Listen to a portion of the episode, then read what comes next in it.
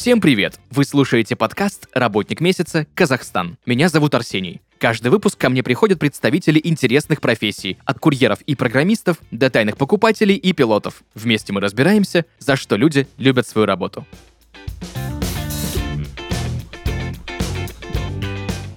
Друзья, и сегодня в подкасте «Работник месяца. Казахстан» преподаватель английского языка Малик Аушахманов. Малик, привет! А, добрый день. Расскажи мне, пожалуйста, какое нужно образование, чтобы преподавать английский? Или можно просто выучить язык, и педагогическое образование не обязательно?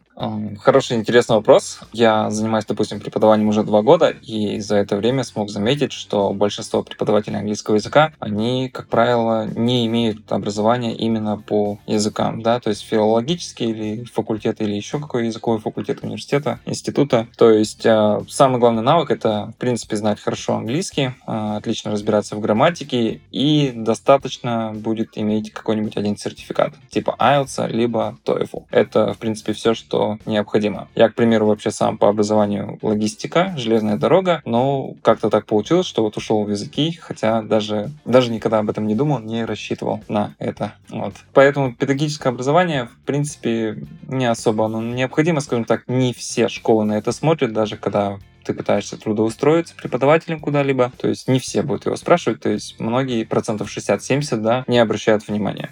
Такой фактор. Но по поводу наличия именно педагогического образования мы еще сегодня поговорим, потому что угу. я слышал от разных преподавателей разные подходы. Естественно, каждый говорит, что вот так надо, а не так. Да, то есть все верно. То есть э, педагогическое, конечно, подразумевает это еще умение да, общаться с детьми, но здесь можно, скажем так, использовать такую фишку, что не работать с детьми, а работать как минимум, то есть брать студентов с 15-16 лет, скажем так, и с ними уже намного легче налаживать контакт, разговаривать. То есть, и, как правило, это такие студенты, у которых есть уже цель, то есть, условно, поехать за рубеж учиться, за границу или поступать э, в какой-нибудь э, университет со знанием английского языка, и поэтому там нет таких таких вопросов, как мотивировать студентов, замотивировать, заставить учиться. Он будет сам учиться, то есть это в его интересах, то есть а, он сам в этом заинтересован. Поэтому насчет педагогического образования, возможно, только если вы поступаете работать в университет, либо в школу, да, там, конечно же, это будет обязательное требование, а как частная практика не везде. Ты говорил, что чтобы преподавать, нужно знание английского и какой-либо сертификат, либо TOEFL, либо какие-то другие аналоги. IELTS в основном. IELTS, да. Да.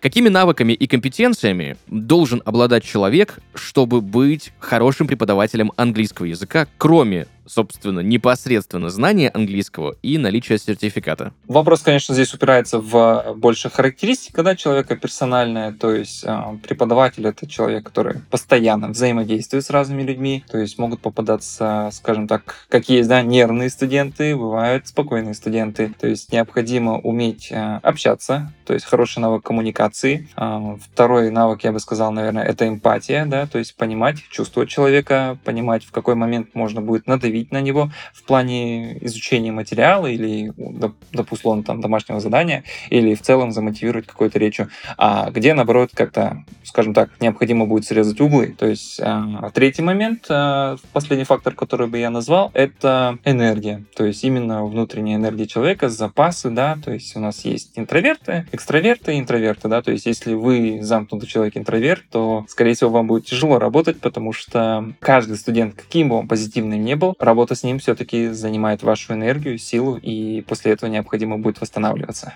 То есть, грубо говоря, преподавателю английского языка нужно прям очень хорошо прокачать свои гибкие навыки, которые soft skills. А, определенно. Это прям вот, да, потому что все преподаватели, которых я знаю, с которыми я хожу э, на разные курсы, это все люди открытые, они очень общительные, они легко заводят знакомства, общаются, делятся информацией. То есть нет такого, что какой-то преподаватель сидит и такой тихий, скромный. То есть редко такое. То есть может только если у него нет настроения, но в основную часть времени, да, он оптимист, скажем так. А так, чтобы вообще абсолютно замкнутые люди, пока таких не встречал в своих кругах хотя уже занимаюсь этим более двух лет. Расскажи более подробно про формат своей работы. Как ты работаешь в частной практике с людьми, со студентами, в удаленном формате, либо в онлайн-школе? Mm-hmm. Как у тебя это происходит? А, я работаю удаленно, а, и это частная практика. То есть я не начинал работать в школе. Но а, интересная история могу рассказать, да, то есть в плане, что я пришел в английский язык случайно, потому что меня попросили подтянуть английский одному человеку, и мы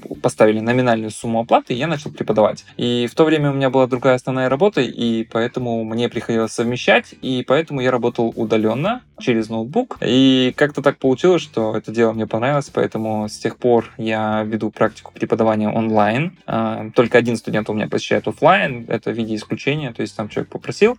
А, остальные студенты все занимаются у меня онлайн, на удаленке потому что это очень удобно, это комфортно, бережешь время на транспорт, на дорогу, и так, из-за того, что большая часть студентов у меня это люди семейные, в районе 35-40 лет, им неудобно куда-либо выезжать или добираться, поэтому они предпочитают этот формат занятий. Малик, я знаю огромное количество мнений, как правильно учить язык. Одни говорят, как я уже говорил, да, что учить нужно только с носителем. Только с носителем. Есть такие. Кто-то говорит, что нет, нужно учить с человеком, который у именно именно имеет компетенцию в обучении, потому что носитель тебе не расскажет, почему вот так, а почему вот так. Он просто так чувствует, да? Есть куча других разных подходов. Как все-таки лучше всего учить английский с твоей точки зрения? Хороший вопрос в плане он такой двоякий, и давайте я объясню.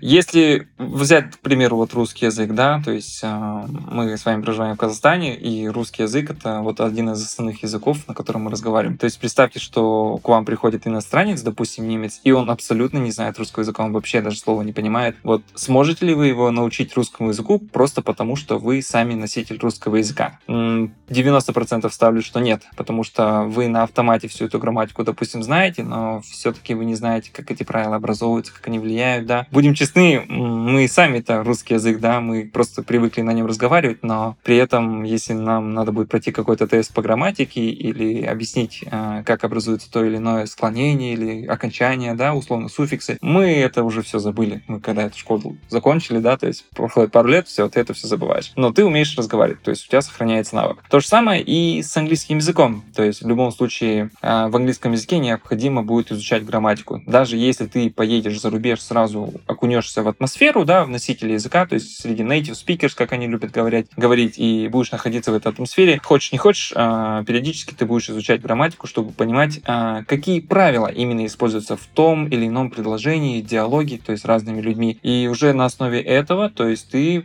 как бы э, приучаешь свой слух, э, свою вот эту память к запоминанию построения конструкций, и таким образом у тебя развивается именно навык слышать и разговаривать. М-м, на мой счет, самая эффективная методика — это метод повторения, то есть через дисциплину. Повторять, повторять и повторять. То есть точно так же, как мы с вами в детстве выучили русский язык, то есть за счет того, что мы в детстве, да, говорили какие-то маленькие слова, гу-гу-гага, потом мама, папа, появляются вот эти слова. Потом мы, допустим, говорим «я любить машина», нас исправляет «я люблю машину, я люблю машину», 15-20 раз ты эту фразу повторил, все, ты уже на автомате ее запоминаешь. И таким образом ты наращиваешь свою м, словарную мощь, да, свой словарный запас. И точно так же это работает и, в принципе, с любым другим языком, не только с английским языком. Поэтому я придерживаюсь такой практики, что необходимо просто повторять. Как говорится, да, великая пословица, повторение — это мать учения. То есть ты учишь грамматику, а, делаешь по нему определенное количество примеров, и потом ты просто как можно больше его практикуешь. И этого достаточно. Все. То есть самое главное здесь именно ежедневная практика. То есть если вы ходите всего лишь там три раза в неделю и все остальное время вы не занимаетесь, ждите 2-3 года, чтобы у вас хоть какая-то база получилась. Потому что очень все забывается. Даже если на родном языке вы будете разговаривать всего лишь два раза в неделю, это факт. Через год вы начнете его забывать потихоньку. И это так работает. А за сколько вообще в среднем можно выучить язык? Понятно, что все индивидуально, но вот давай, примерно э, количество часов в неделю равно количество месяцев или лет, э, когда можно язык выучить. Конкретно про английский язык, да, расскажу. Есть даже статистика, можете почитать про нее, могу скинуть ссылку, если кому интересно. 720 а, академических часов работы, и вы сможете достигнуть уровня интермедиат. Понятное дело, что эти 720 часов необходимо пройти в кратчайшие сроки, да, то есть кратчайший такой оптимальный срок, комфортный для изучения, это ровно один год. То есть каждый день по 2 часа. И все. Вы набираете 720 часов, вы спокойно закрываете уровень интермедиат. B2 по-другому, B1, извиняюсь, он называется по-другому, перепутал. А Intermediate уровень — это уровень на среднем считается, на котором вы можете спокойно смотреть огромное количество разных сериалов по типу Friends, Клиника, Теория Большого Взрыва, а, или какие-то мультики, и даже фильмы спокойно, да, большую часть, потому что там не такая уж и сложная грамматика, как многим кажется. И, соответственно, а, если брать расчет 720 часов в день по 2 часа, то есть каждый день 2 часа. Вот. Искусство маленьких шагов английского языка. Я слышал также еще мнение, что очень круто учить его именно академическим путем, как вот ты говорил, да, с помощью грамматики, повторения, а шлифовать уже с носителем, который может рассказать, подсказать какие-то тонкости, вот нюансы использования фразовых глаголов, либо каких-то устойчивых сочетаний, либо каких-то, не знаю, нетипичных использований привычных нам глаголов. Ну, тот же глагол get, да, который, мне кажется, uh-huh. в американском э, английском используется, ну, чаще остальных и просто касательно всего. Там, меня есть машина, I get да, там и так далее. Да, вы правы, кстати, что это самый лучший метод на данный момент, потому что огромное количество преподавателей среди моих а, знакомых именно работают по этой методике. То есть нет какой-то волшебной таблетки, которую ты закинул такой, как в фильмах, да, и все, и ты выучил там язык за месяц или за две недели ты разобрал грамматику. За две недели, допустим, ты там можешь разобрать грамматику, но не, не, ты не начнешь ее использовать. То есть, чтобы ее использовать, тебе нужно время в любом случае. Касательно отшлифовки, да, то есть не у всех бывает, конечно же, возможность поехать за рубеж, да, то есть кто-то все-таки пребывает здесь, э, находится в Казахстане, не выезжает, да, то есть он нет у него возможности или желания, допустим, в принципе, но он все-таки желает выучить язык. Он может спокойно также отточить грамматику с преподавателем, либо дома самостоятельно, как это в свое время сделал я, а шлифовать уже свой навык он может через какие-то клубы, спикинги, где можно встречаться с такими же ребятами, как ты, и просто разговаривать с ними. И это даже не носители языка, но у них тоже есть своя информация, и у тебя есть своя информация. И это будет такой симбиоз, взаимообмен, да, то есть знаниями. Второй момент — это, конечно же, иностранный контент, то есть YouTube, интернет, то есть подписывайтесь на иностранные каналы, смотрите информацию, читайте новости на английском языке. Всякие приколы, мемы, то есть все смотрите на английском языке. Элементарно ставите ваш телефон на английский язык, чтобы просто выучить технические слова, да, настроек телефона. То есть возможностей много, ограничиваться только тем, что думать только, то есть что поехав за границу вы сможете только тогда заговорить, это, увы, ошибочно. Потому что я хоть и был за границей, но я там английский, допустим, не использовал, а английский у меня весь он в Казахстане был освоен. И до сих пор осваивается, между прочим. Касательно освоения дома. Мне в свое время помогли по грамматике две крутые книжки. Это Рэймонд Мерфи English Grammar in, in Use и Мартин Хьюингс Advanced версия English Grammar in Use. Тебе больше всего, что бы ты мог порекомендовать, какими учебниками можно пользоваться для изучения грамматики самостоятельно? Для изучения грамматики я могу сказать, что даже учебники, в принципе, не нужны. Есть просто интернет. То есть, как сами по себе правила английского языка, они не такие уж большие, и их не так уж и много, как в русском языке. Там очень мало исключений, и английский язык, он очень логичный и структурирован. То есть с каждой новой обретенной темой вы в любом случае повторяете предыдущую тему. Она, хотите вы этого или нет, а, будет вовлечена в новую грамматику. И таким образом вы расширяете свою базу, свою, свое понимание грамматики. Как еще можно изучить? То есть что я могу посоветовать? Найти различные учебники по грамматике. То есть их огромное количество. Я не могу выделить какие-то одни, потому что все пишут по-разному, и каждому человеку каждая книжка по-разному может подойти. У меня, допустим, это советские учебники Аваденко, там, Камянова, да, а, вот этот а, российский, бывший советский филолог, а, ныне российский, да, то есть а, Драгункин, допустим, Александр, это мужчина в районе 70 лет уже нынче, сейчас он знает более 10 языков, у него своя методика, он там за 4 часа может объяснить вам всю грамматику, но вы можете просто за 4 часа изучить с ним грамматику, а потом уже отшлифовывать это самостоятельно через те методы, которые я уже упомянул ранее. Либо, допустим, зайти в YouTube и просто посмотреть тоже различных полиглотов вроде Дмитрия Петрова, тоже э, выходец из России, он очень сильный полиглот, очень много языков знает, либо Александр Беберис, кстати, тоже проживает в России, в Москве, классный мужчина. Это вот именно тот человек, через которого я выучил грамматику за счет а, бесплатных а, видеоуроков на YouTube. Круто. Спасибо большое тебе за рекомендацию, потому что, да, я грамматику и английский учил довольно mm-hmm. давно, и тогда инструментария в виде YouTube еще не было, к сожалению. Я могу тебе скинуть ссылку после урока, после этого подкаста, чтобы ты мог изучить материал, то есть не проблема. Круто, я буду очень признателен. Малик, я слышал от носителей такой момент, что многие люди, начиная учить э, английский язык, начинают впитывать в себя очень много контента, да, мы и про сериалы, и про фильмы уже поговорили, но Да. контент бывает разный. Какой-то сделали в Америке, какой-то в Британии, какой-то в Австралии.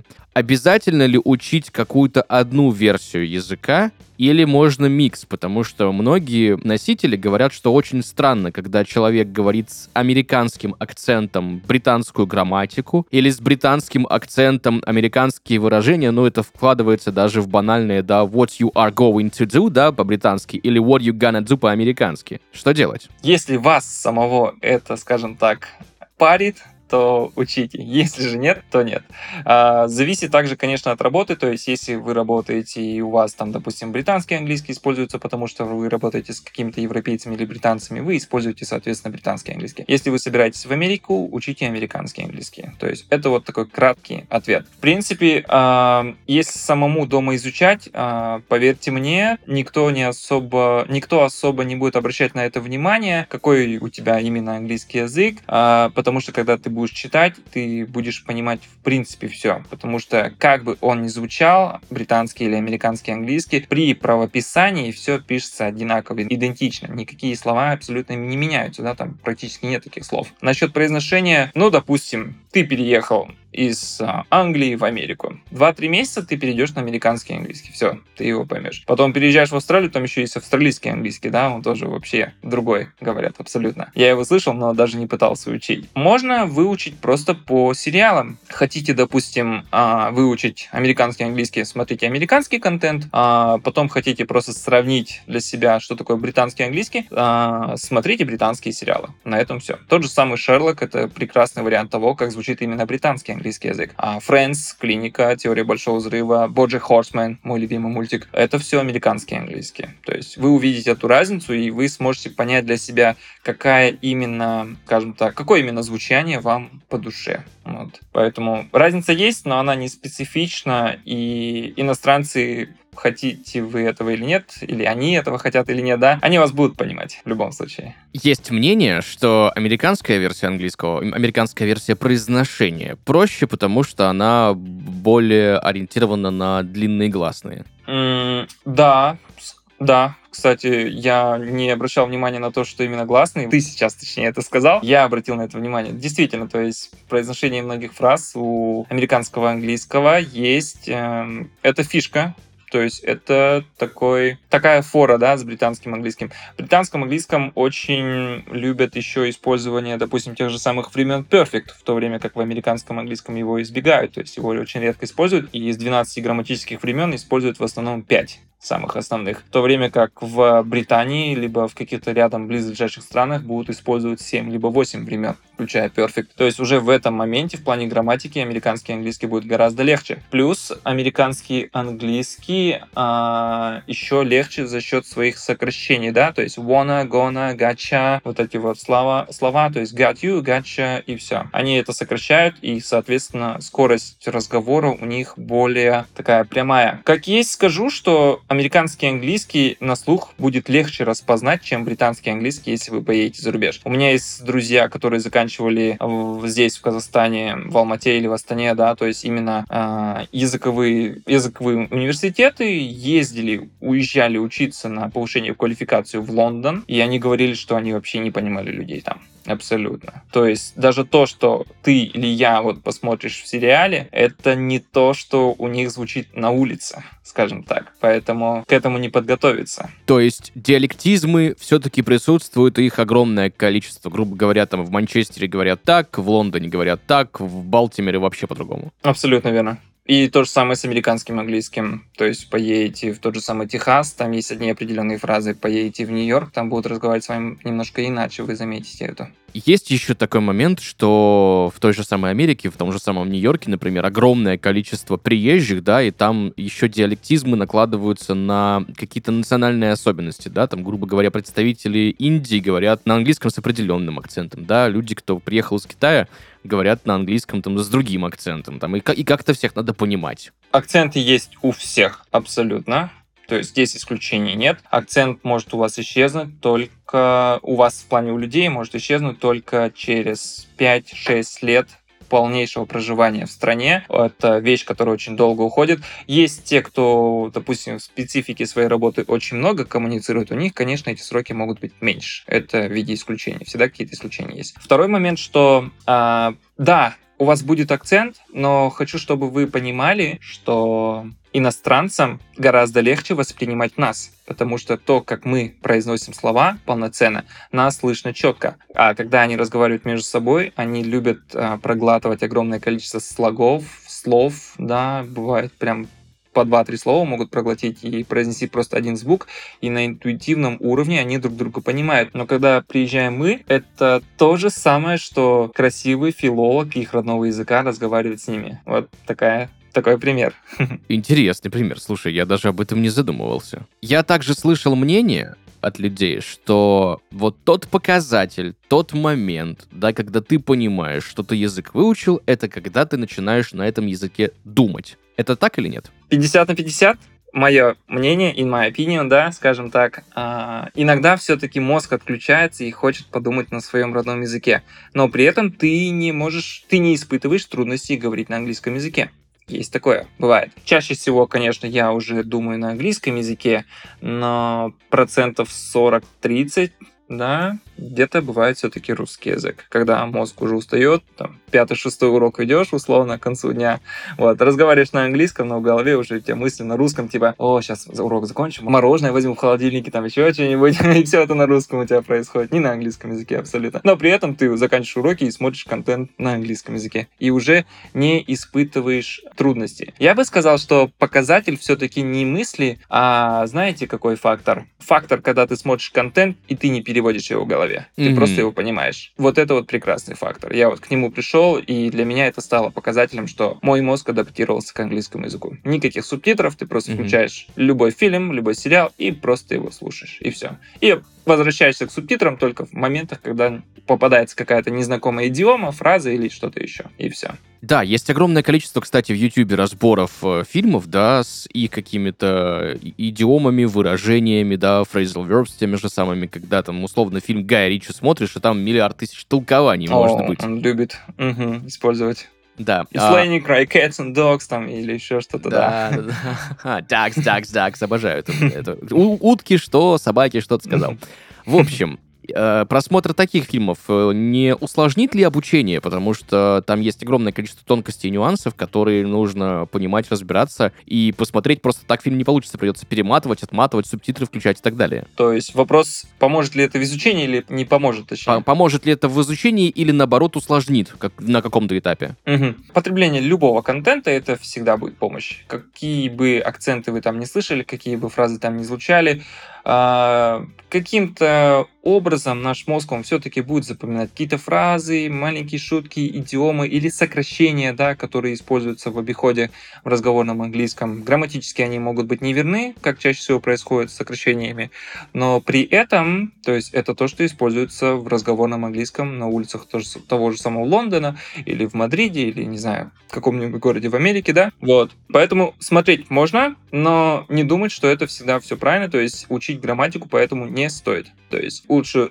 понять грамматику предварительно, изучить ее, проверить, посмотреть э, те же самые кембриджские или оксфордские файлы, да, это самый идеальный материал, где самая а, грамматика постоянно обновляется с каждым учебником. А уже после этого, то есть смотреть а, фильмы и адаптировать свой разговорный под фильм. Бывает ли у тебя такое, когда ты провел 5-6 уроков, спускаешься mm-hmm. в магазинчик купить там что-нибудь, продукты, и без задней мысли на чистейшем английском с продавцом начинаешь коммуницировать, и потом, а, так, секунду, и mm-hmm. переходишь на другой язык. Раньше было часто, сейчас редко происходит. Я научился, скажем так, такому трюку, как переключать. То есть в голове есть такой воображаемый выключатель, да, или рубильник, кому как удобно представить. Вспоминаешь, то есть какие-то атрибуты английского языка, тот же самый Big Ben, да, или, допустим, вот эти красные автобусы, желтые машинки. Думаешь, что это Лондон, Америка или еще какая-либо страна, которая у тебя ассоциируется с английским. Выключаешь его, ставишь, в моем случае, матушку Россию, бублики, медведь, самовар, да, и выходишь, разговариваешь на русском. Все.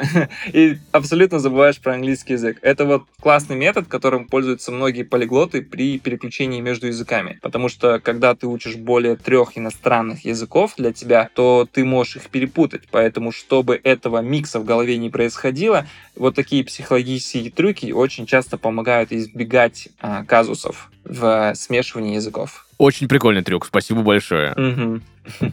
Ранее ты говорил, что американцы используют примерно 5 времен в грамматике, да, а британцы 7-8. Давай разберем на каком-нибудь примере, где будет э, британцам использовано перфектное время, Угу. а американцам будет использовано что-то другое. Хороший пример, давайте покажу. Буквально на днях э, разбирал это со своим студентом. То есть, э, допустим, тема perfect, да, как мы знаем, тема perfect это у нас образование, кратко, да, have плюс has плюс глагол в третьей форме, либо, если правильный глагол, мы добавляем окончание ed, да.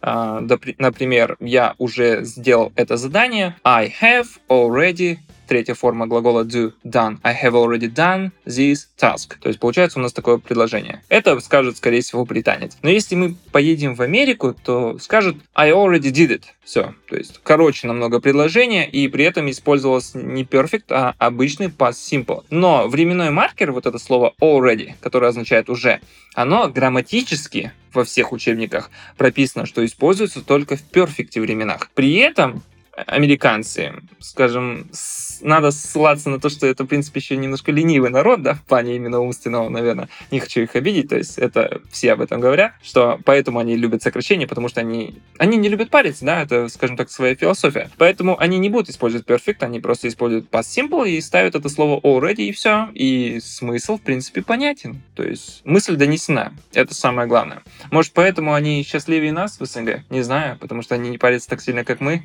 и они, них нет этого перфекционизма грамматики.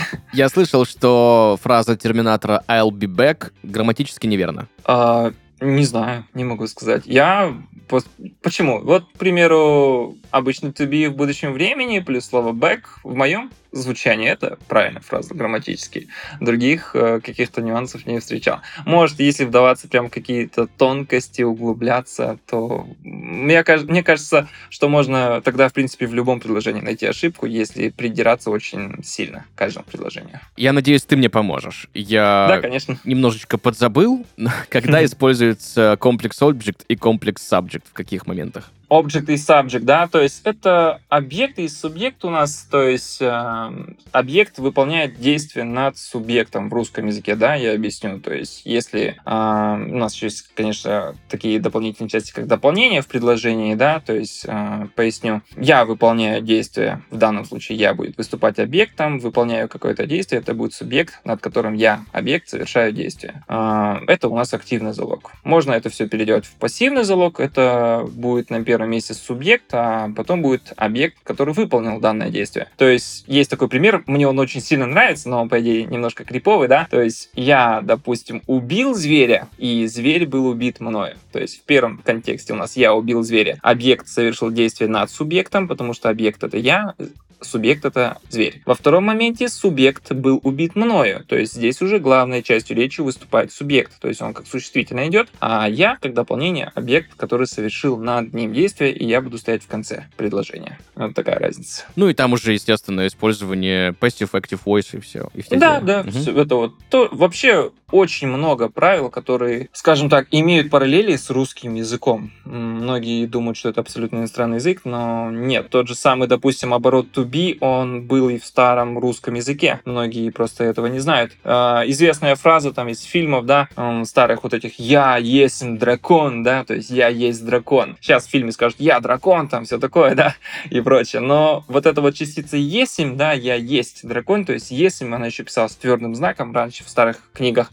Это вот тот же самый to be, только в английском языке. I am a dragon, да, и все. Или dragon, там, от произношения какой страны по-разному тоже идет. То есть это легко, на самом деле. То есть если вы знаете русский язык, то русский язык один из сложнейших в мире, входит в топ-10, а английский он самый легкий считается. Я думаю, вообще его не проблема выучить. Что, кстати, самое сложное в изучении английского? Дисциплина. Не только в английском, но, в принципе, в изучении любого материала, какие бы навыки вы не отрабатывали, там, не знаю, столяром хотите стать или еще что-то, да. Дисциплина. Самое сложное — это дисциплина. А, Но вопрос легко решается, если у вас есть понимание, какой цели вы хотите прийти. То есть не надо учить английский на мотивации, потому что мотивация — это ресурс, на котором ну, ты далеко не уедешь. То есть пару дней максимум. И то, даже как, ты вечером сидишь, такой зарядился, утром проснулся, все, нет твоей мотивации, уехала куда-то она, да? Вот. А дисциплина, когда у тебя есть цель, и ты знаешь, что условно ну вот у вас будет дисциплина, если, допустим, тебе скажут, да, вот смотри, допустим, там, условно, Николай, да, сынок, мы тебе купим вот такую-то машинку, да, если ты за 9 месяцев выучишь английский язык до такого уровня. Ну, поверьте, он бросит всех своих друзей, он бросит все свои игры, да, на компьютере и будет учить только английский язык, потому что у него будет цель. И с английским работает то же самое. Поставьте себе цель, и у вас будет дисциплина, и за счет дисциплины вы сможете выучить английский язык. Самое главное в изучении английского языка — ежедневность. Вообще стараться не пропускать. Есть научный факт, что по себе знаю, принципе, это работает со многими студентами. Я вот с студентами работаю, замечаю. Когда огромное количество пропусков происходит, еще и подряд, то есть 3-4 дня, там процентов 60-70 информации с головы студента вообще вылетает, он как будто не учил этот материал. То есть статистика такая, что цифры, да, один день это 5% информации забывается, два дня 10%, три дня Угадайте, сколько? 40. 40. В точку. В точку. Прям 40% вообще отшибает. Все. Ты потом будешь это просто вспоминать, пытаться, и все. Оно так происходит. Поэтому один день пропустил, ладно еще. Бывает, форс-мажоры какие-то обстоятельства.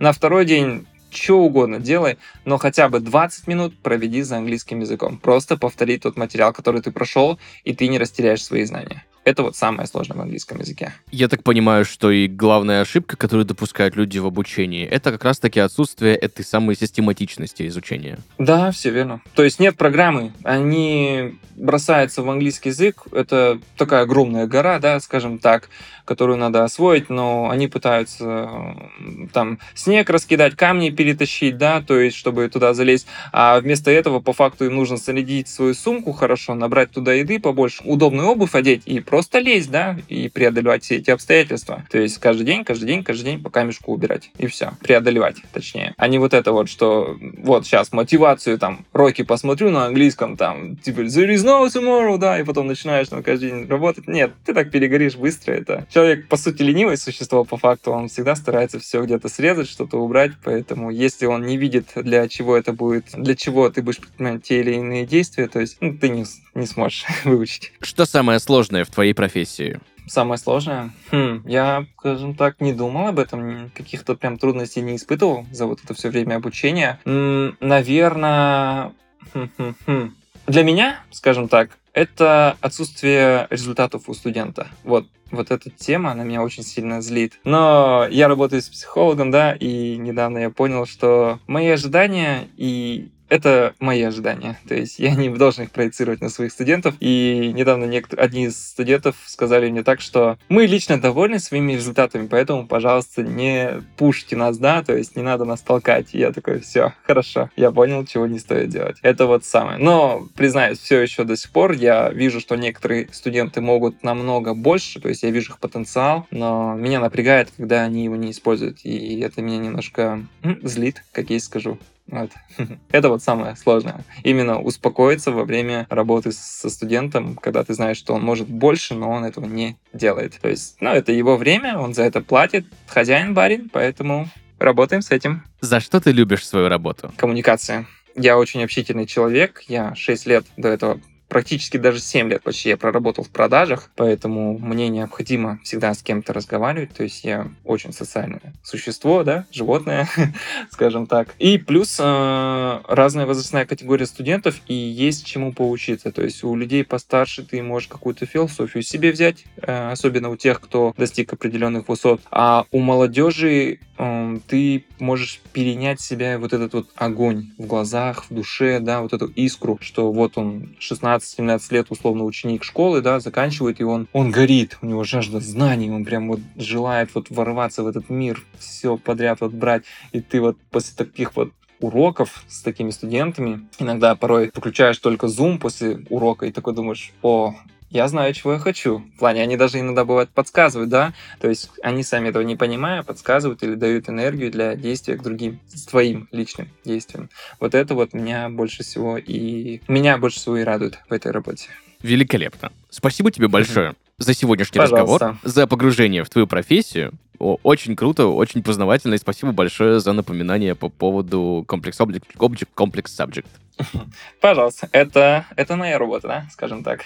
В завершении нашего выпуска я бы хотел попросить у тебя дать главный совет людям, которые хотят в будущем стать преподавателями английского языка. На своем примере скажу, попробуйте сначала поработать с одним студентом, не бросайтесь в это дело, то есть если вы только поступили условно на преподавание английского языка или на, в принципе, на факультет языков, и вы еще не уверены, поднимите свой уровень и возьмите какого-то человека, у которого абсолютно нулевой уровень, ноль знаний, и попробуйте с ним поработать, чтобы просто понять, подходит ли вам это или нет. Знаю много ребят, которые закончили 6 лет обучения в Китае или 4 года вот в Казахстане, да, то есть э, и просто не пошли преподавать, потому что после первой же пробы поняли, что это не их дело. Я вообще не думал, к примеру, что буду преподавателем, потому что у меня не было ни образования, у меня был просто английский и все. Но я стеснялся и боялся. То есть, но меня подбили, попросили, и после второго либо третьего урока я осознал, что это дело мне нравится, и это для меня дается легко. То же самое советую вам попробовать с небольшого. То есть не ждать, пока у вас будет диплом на руках, не ждать, когда вы будете готовы по знаниям. Взять вот человека,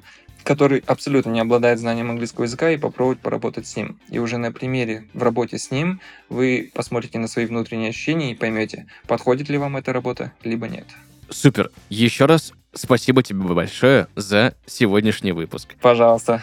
Был рад с вами побеседовать тоже. Это взаимно. Друзья, сегодня в подкасте «Работник месяца Казахстан» Малик Аушахманов, преподаватель английского языка. Малик, thank you very much. You're always welcome.